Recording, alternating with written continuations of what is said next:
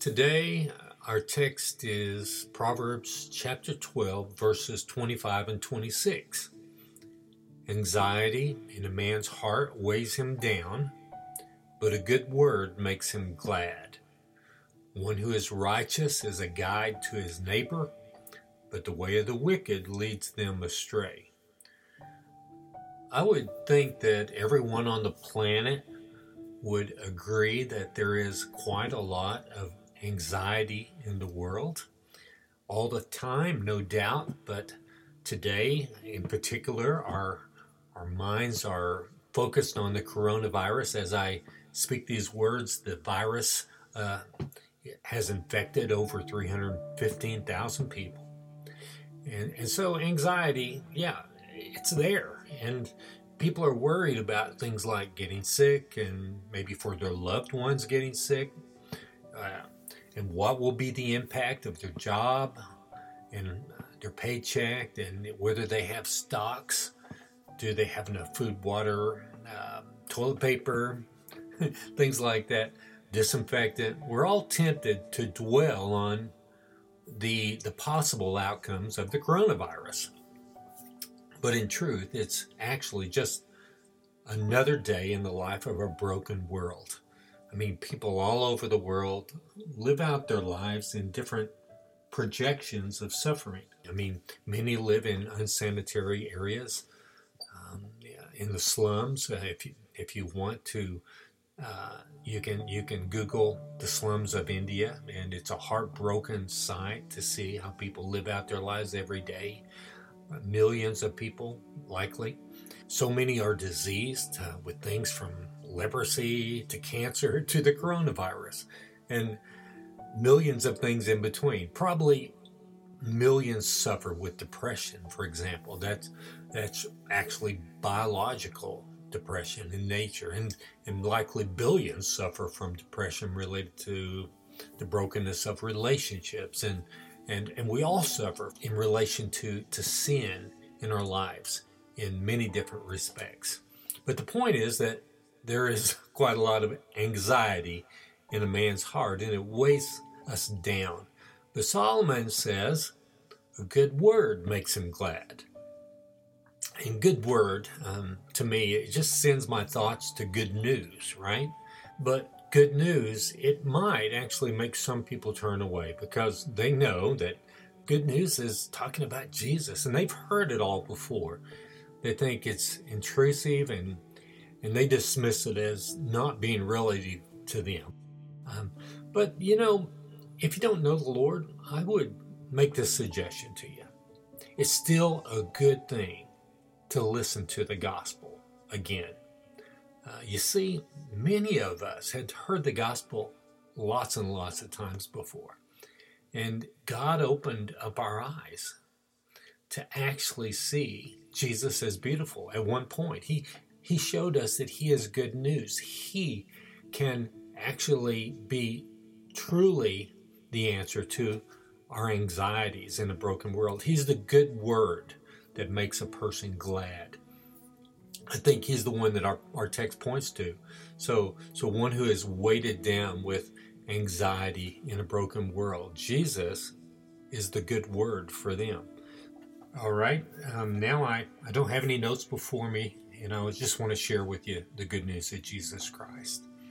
The first man and woman, uh, God created Adam and Eve, and um, He put them in a garden, and He said, You can eat of any fruit, but don't eat of the fruit of the knowledge of good and evil. Um, in the day you eat of it, Eve said that God had told her that they would die.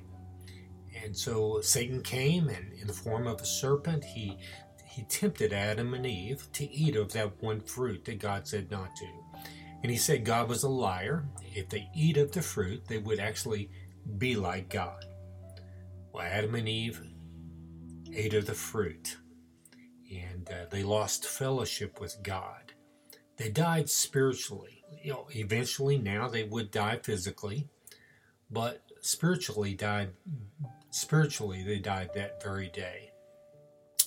And um, to understand that, I think it's helpful to think that uh, how that when a person does die physically, their spirit leaves their body, And when a person dies spiritually, God's spirit leaves their body. And that's what happened to Adam and Eve.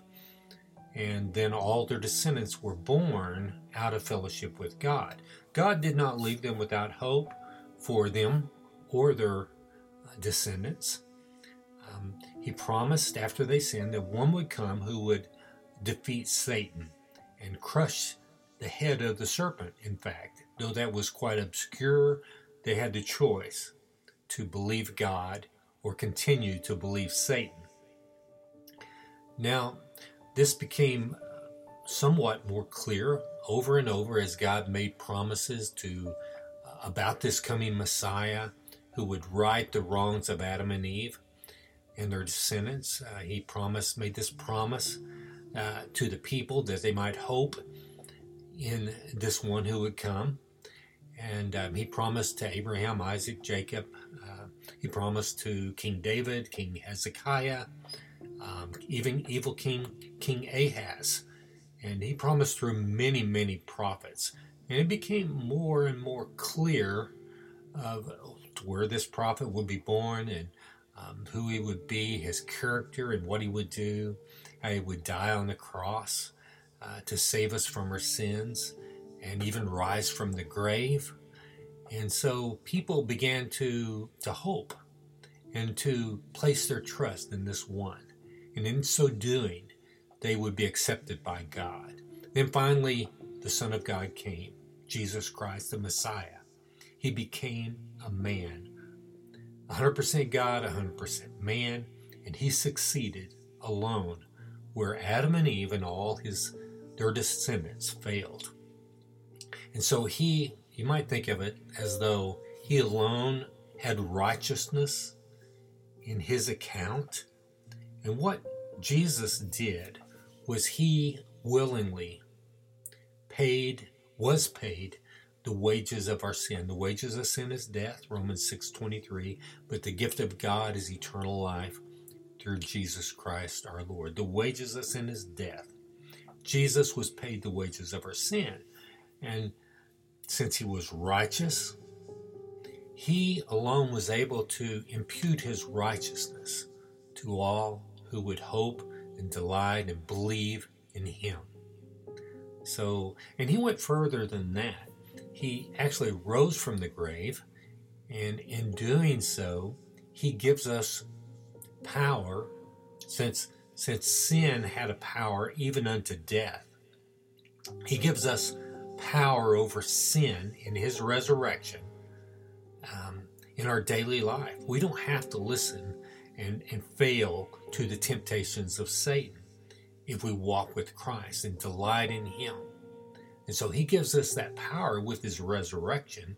But even more than that, he gives us uh, his own power the same power that raised him from the grave will raise us who believe from the grave, incorruptible, as he was incorruptible, never to die uh, or be overcome with the um, brokenness of sin uh, for, forever, uh, never to have the anxieties that sin brings into our life forever and ever.